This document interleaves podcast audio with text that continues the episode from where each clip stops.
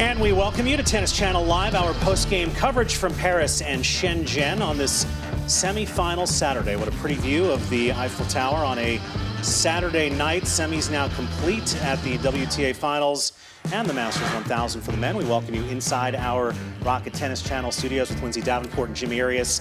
I'm Brett Haber. It was an exciting day at our two venues for the most part, but a bit of a disappointing day for Rafa and his fans in Paris came down with a back injury in the warm up just before his semifinal against Denis Shapovalov, forced to withdraw. Yeah, it was. We were waiting for Rafa to walk out onto court, and then the PA announcer announcing that Rafa had hurt his ab muscle in one of the last serves of warm up and didn't feel like he was able to take the court. He had a few scans before, between warm up and when the match time was. But he just felt he's suffered this injury before. We've seen Rafa. He does not like to play injured at all health is way too important and real disappointment for the fans but everyone's so disappointed rafa playing for the end of the year number one ranking unable to go again. The one thing about rafa is if he gets to the court he's going to compete and hmm. play no matter what. So in this case he obviously felt maybe i'm not going to be able to compete at the level i want so i'm not even going to to make it onto the court at all. And you can see we've shown you this warm up. He looked fine in the warm up, but that's because that was when he was just hitting ground strokes. Yeah. It's when he started hitting a serve that things went bad. He says it's the same injury he had at the 09 US Open. He knows exactly what it is and how it feels, doesn't want to make it worse. Here's what Rafa had to say. Today in the morning, I have been uh, practicing well, and in, in one of the last serves of the warm up, I, I felt. Uh, something in the abdominal, and immediately I came back to the to the doctor here to do the uh, ecography and to check with the doctor. And the doctor told me that um, we needed to wait a little bit more, so I waited for one hour and a half more to do a second test. And we did it. Um, we saw something on the on the image, probably a small strain. I think in that case, even if it's a super sad moment for me because I have been enjoying a lot during the whole tournament, playing well, um, having fun on court, and feeling myself in in a very good shape. Honestly, uh, I have being in a round that put me in a position that I have been fighting for very important big things here. I have to take that decision, and that's all. All right, so we're going to show you the race to London here for a couple different reasons. One is that the battle for the year end number one remains on. Had Rafa won this tournament in Paris, he could have wrapped it up this weekend. Now it will extend into the O2 Arena in London. It also shows us, and we're not saying that Rafa's pulling out, but who would be in if he, he did pull out? Well, the other thing that's scary for Rafa is he hasn't ended the year number one all that often. He kind of had it almost wrapped mm-hmm. up, and now I feel Djokovic, he's the favorite to win tomorrow. He's the favorite to win the Tour Finals indoors, and all of a sudden, Rafa's going to be passed again and not end the year number one. So it's obviously a huge disappointment for him. Yeah, and especially for Rafa, he was looking forward to finally being able to play in Paris and London healthy. And he took his some time off to make sure that happened. Really unfortunate. The other thing is they make the draw on Tuesday for the ATP mm-hmm. finals. That might be a little early. I don't think Rafa's going to know by Tuesday if he's going to be able to play. We'll have to hear later in the week, but obviously a chance that Bautista Agut might see some action in London. He, he, wanted the year on number one. He wanted to win Paris. It's something he's never won. He wants to win the year on championships. It's something he's never won. All of that now hanging in the balance. So Denis Shapovalov gets the walkover from Nadal. He's into the final, first time ever at a Masters 1000. Let's now show you the one semifinal that was played today. That featuring Novak Djokovic, the other guy in the race for the year end number one, taking on Grigor Dimitrov as Novak tries to win his fifth title at this tournament. This was a very entertaining match from start to finish as Dimitrov played brilliantly. The first set went to a tiebreak, no breaks of serve. Dimitrov was in control of most of the rallies. Djokovic was pushed all around the court. But just a couple of unfortunate errors from Dimitrov late in that tiebreak gives Djokovic the set point, and then this set point lasted for 30 plus shots. And most of the running was done by Djokovic, but have a look at the legs by the end of that point for Dimitrov. He was the one who couldn't move any longer on the 35th shot of, the ma- of that rally.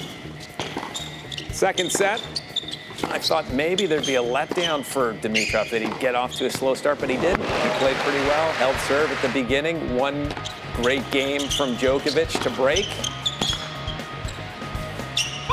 Good. And he got through in straight sets. Novak Djokovic playing like a number one in the world right now. Never faced a break point. Did Novak makes his sixth Paris final. Here is the Joker. Denis, um, you know, I think he reduced his unforced errors, and and uh, his game has always been there, and especially this year he's improved even more. I mean, he has played played some impressive tennis uh, yesterday, especially against Monfils. So it's going to be interesting to see that match, and uh, I'm looking forward to the final. You know, I'm, I'm, I worked uh, hard to get to in this position and other finals. I really like playing in this court in these conditions, and uh, hopefully I will be able to get the best out of myself tomorrow.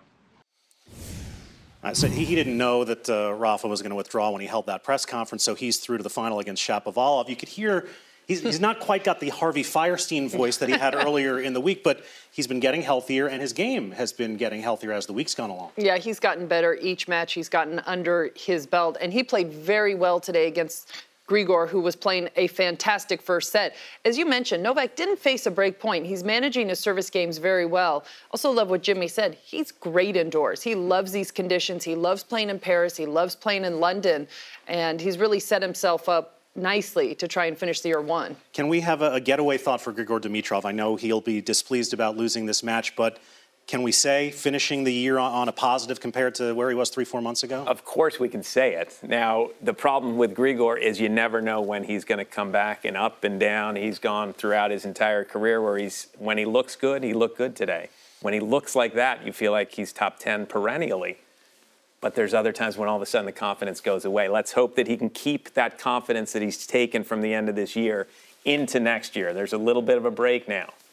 Yeah, we'll see. The offseason will be huge for Dimitrov. You obviously want to get your rest in, but you have to try and sustain that momentum. And in working hard, trying to improve on the game, Australia is going to be huge for Dimitrov. He played well there a few years ago. Wants a result like that again to start off 2020 and not have those doubts. The doubts have to still be there. As you said, Jimmy, yesterday, at one point this year, he had the yips on his serve. Yep. Hard to push those completely out of your mind after just a few months. All right, so Grigor, good finish to the year. We've got our final set in Paris. It's going to be Djokovic against Shapovalov, meeting number four for them. Djokovic leads the head-to-head 3-0. Most recently, just a, a couple weeks ago in Shanghai, uh, Jimmy. Um, what do you think about this matchup? Well, I, you know, if you remember, I called Denis Shapovalov winning the tournament. Now I didn't oh realize that after did. I didn't. Re- I didn't after he'd won his well, only quarter. his quarterfinal, but now he had a big semifinal win by default. Oh. After you guys won his quarterfinal, wow. there were only four guys He's left. Jim. I, I, understand, but he wouldn't have been the favorite of the four guys okay, left. Obviously, he how got many, a default. How long today, are we going to hear about this, huh? A while. Well, I don't see if he wins it. Having first. said that, I don't think he's going to win the final. He has struggled with Novak. The matchup You just is, said you thought he was going to win the tournament. I said it yesterday. Today, after watching Novak, I don't think he's going to be able to beat Novak as well as Shapovalov's been playing. Hopefully, he can keep it. He actually, just a couple of weeks ago, got beaten pretty comprehensively. Similar surface, similar situation. Yeah, he's much improved the last few months, Shapovalov. We've talked at length about what a difference Mikhail Youzhny has made in his game and his confidence. But to be able to repeat those patterns point after point against Novak, that's a whole different level. And Novak even referred to it. Shapovalov has cut down his unforced errors, yeah. but you've got to stay in that rally, sometimes 10 or 12 shots before you get the right one against Novak. And over the course of an entire match when Novak's playing so well, he's proven himself just about impossible to beat. I don't know who's made more bad bets this week, Jimmy or Mattress Mac, but uh, either way. right, we're right Did he hedge together. his bet there? I'm still uh, confused. Not so, giving away yeah. mattresses the way uh, Mac is, but uh, we've got more to come on our post-game coverage. We've got a really interesting Ask the Experts question today on a piece of equipment that a lot of people don't understand. Plus, we will head to Shenzhen. Could Elina Svitolina make a run from the eighth seed to another title at the year-end championships? Back in a moment.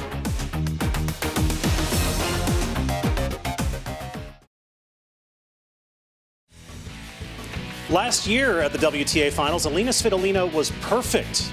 Well, her record was perfect. The matches she won were complicated. Svitolina went 5 0, but the last four matches all went three sets, including a come from behind win in the final against Sloane Stevens, and that is how Svitolina won the title a year ago as we welcome you back to TC Live. So if you count those five wins from a year ago, the three wins that she has this year in the round robin, plus one win from the end of 2017, riding a nine match win streak at the WTA finals. Jimmy, not bad for the eighth seed, right? Not bad at all, and she's defending her title pretty well. And she's doing it in one part of her game that's really shocking me is the number of aces. Two matches in a row. She had 16 aces today in this match. She had 11 in the round before. You don't think of Svitolina as a attacker. The first set, it was Bencic that really had the edge, was more aggressive in the far court. You see her finishing it with that backhand approach down the line. She then, at 5-6 in the first set, before Svitolina was serving, she took an injury timeout, which I wasn't crazy about. And of course, Svitolina lost serve. But as the match wore on, the injury started to get worse. At first, it was the back.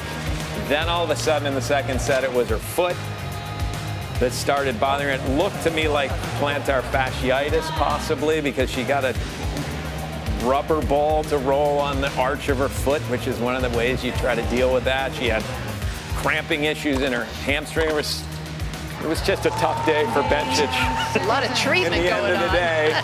and she spent a whole lot of time getting treated. And for Svitolina, she kept her mind. That was the toughest thing for her. She recognized her opponent's a little injured, but she still had to play at a pretty good level because Bencic was playing a dangerous style, taking it early and going for shots. This is where it ended at 4-1 in the third, and Bencic could not go any longer, so she went and shook hands. And so Svitolina's back into the final. Amazingly, the first final she's made since winning this tournament a year ago. Here is Alina after the match. Well, uh, when, I- when I was coming to this tournament, definitely I was expecting very, very tough matches. And uh, it's the last tournament of the season. Tomorrow is the last match of the season, finally. and uh, yeah, it's, um, it's going to be a tough one, but I'm going to leave everything on the court to try to, um, to rise the, the cup again. So it's hard to remember at this point that there was about a three-month stretch earlier this year where Svitolina could, could barely win a match, and then ever since Wimbledon, she's been kind of on a tear. Have you been able to tell from watching her play what's picked up for her? Yeah, it's been interesting for a player that plays both offense and defense well. And she went through that lull. What I liked is there was no panic. There was no panic from Svitolina or her camp or changing coaches or doing anything drastic. She just went back to work, started to try and figure out, okay, when do I want to play offense? When do I want to play defense? She's worked on her serve an awful lot to try and get free points with that. She's worked on her forehand to make that a finishing shot, but she was overplaying for a few months, trying to play almost too big of tennis.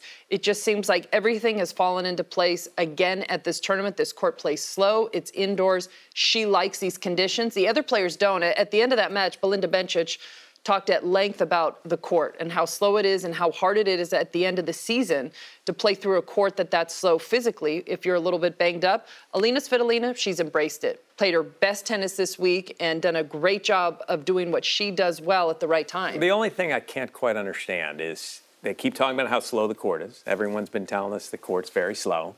She has 27 aces, and it's John Isner numbers, sort of, in her last two matches. It doesn't make any sense how she's getting so many free points with her serve. She's hitting her spots, obviously, but if she can keep serving like that, she's going to be very tough to beat because she started her career as a defender, and now she's getting some offensive weapons and starting to believe in herself, finally in Grand Slams, making a couple of semifinals. All those things bode well for her. So Svitolina into the final. We do tip the cap to Belinda Bencic, who, despite the retirement today, ends the year with 11 top 10 wins. This would be the other semifinal, and we look at the UTR between one and two in the rankings. What does the UTR tell us? It can't get much closer. these two, both of these players have been playing exceptional tennis. Pliskova with the three month UTR edge, but the overall edge to Barty. And Brett, this was the first matchup all year of WTA number one hmm. versus WTA number two, and it came at the last tournament of the year in the semifinal. And it was Karolina Pliskova in the beginning who started off well.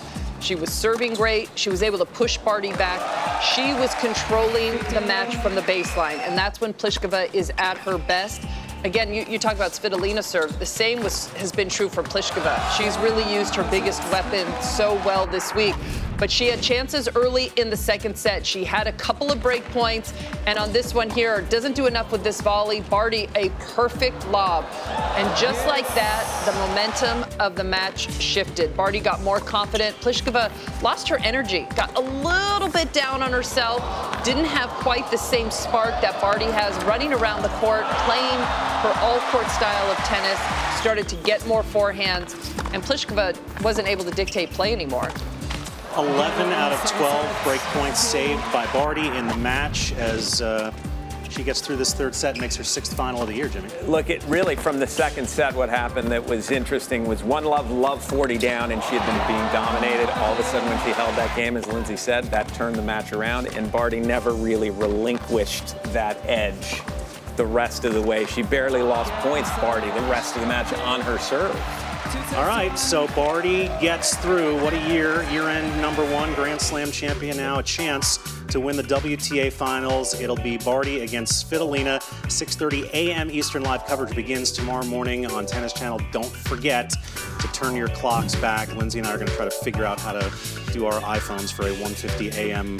wake up. Doubles on the way when we come back.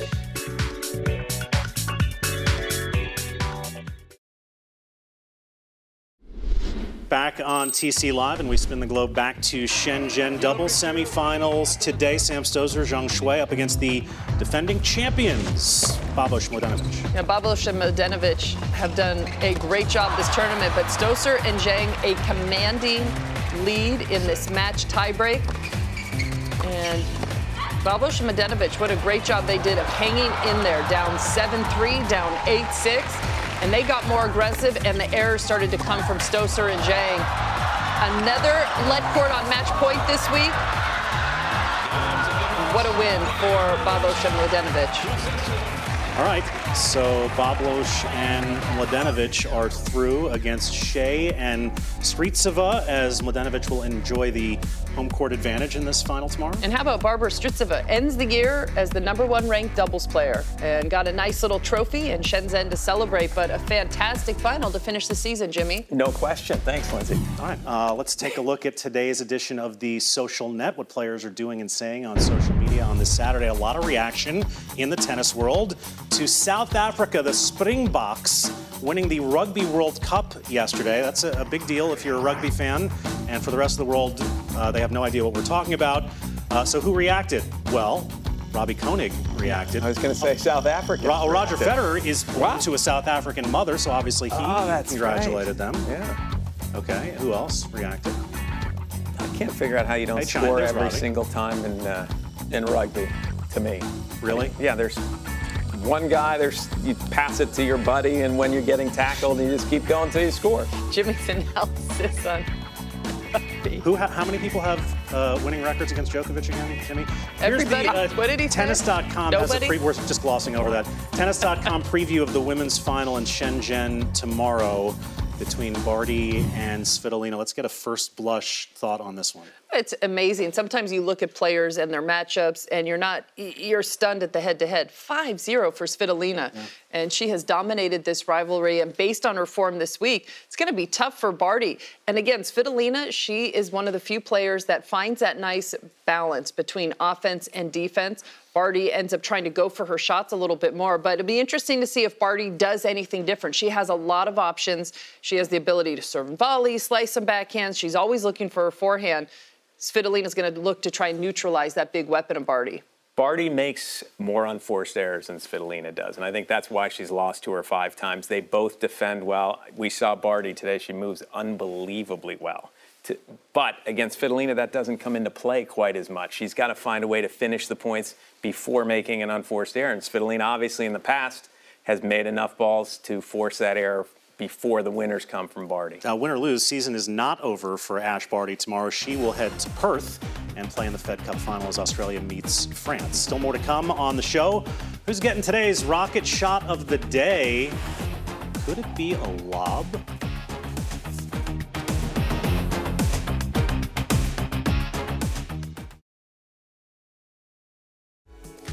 All right, we've culled through all the rocket shot of the day candidates, and the winner is Ash Barty. This was such an important moment in the match as well because it was this game was at love 40 at one stage, oh. and then got back to deuce, then back, and then that topspin lob perfectly placed. Say four break points in that game, and the lob that really that was that changed the match right there. Went on to win the second set 6-2 and the match 6-3 in the third. That might be our first lob ever as the rocket shot of the day. No, you think? I don't know. We'd have to go back through the archives. Guys, you could have a tweener lob that would have been. Oh, that's probably a te- on a technicality. Jimmy yeah. is correct. the experts are here, so we're going to ask the experts a gear question presented by Tennis Warehouse. Today's question comes from Derek Washington. He wants to know about the often seen, seldom discussed string dampeners. We see players' rackets have them on the bottom of the strings. How important are they? I would like to know that too. I mean, I think back 10, 15, 20 years ago, before the advent of the polyester string that everyone was using, it wasn't all that important. I liked playing without the dampener and feeling the vibration. It sort of made me feel as though I had feel of the ball in my racket. I now use the dampener because two things. One, it feels like it helps my arm a little bit, and two, it feels like the ball flies less hmm. on me. Now, I just learned from Lindsay because she looked it up.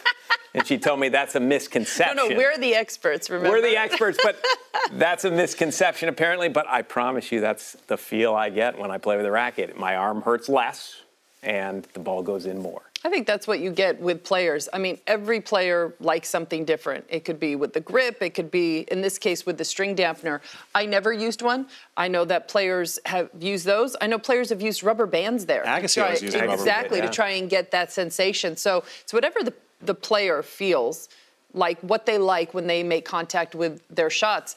I'm not sure it does all that much. It does reduce the sound. It does, definitely. So, it, you know, to each their own. Jimmy, don't worry about the data. If it's what you feel, it's, then, then it's, right. It's right for you. Exactly. All right. If you have a question for the experts, submit it to any one of the Tennis Channel social media platforms. Use the hashtag AskTheTCExpert. Uh, with that, we will take a look at tomorrow's men's final in Paris using the UTR tough to get much higher than Novak's UTR, Jimmy. No, the best you can do is 16.50 if you're perfect. So obviously Novak's not quite perfect, but he's above 16. And Shapovalov's played beautifully, especially last three months. He's closing in on 16, but these numbers would suggest that the win is going to be Novak Djokovic. And huge for Shapovalov, no matter what happens. If he were to lose tomorrow's final, he's going to finish the year right around 15. What a huge jump he's been able to make in this final week of the season on the ATP for his ranking those points for a whole nother year. It's really been a fantastic year for him. All right, final from Paris begins here on Tennis Channel, 9 a.m. Eastern, first Masters 1000 final ever for Shapovalov. Who wins, Jimmy? Well, I mean, I've been saying Shapovalov's well, going to win the tournament. Jimmy. I've been saying both, so I'm going to go with both. One of those two are going to win. Now, I think Djokovic is going to win, but I'm hoping Chapo gets it done somehow. Oh I'm going to go Svitolina for the women. I think Svitolina is going to be able to repeat her title. Jimmy will get off the fence sometime between now and tomorrow's show. Until then, for Lindsay and Jimmy and the rest of our Tennis Channel crew, thanks for watching. See you tomorrow morning. Championship Sunday from Shenzhen and Paris.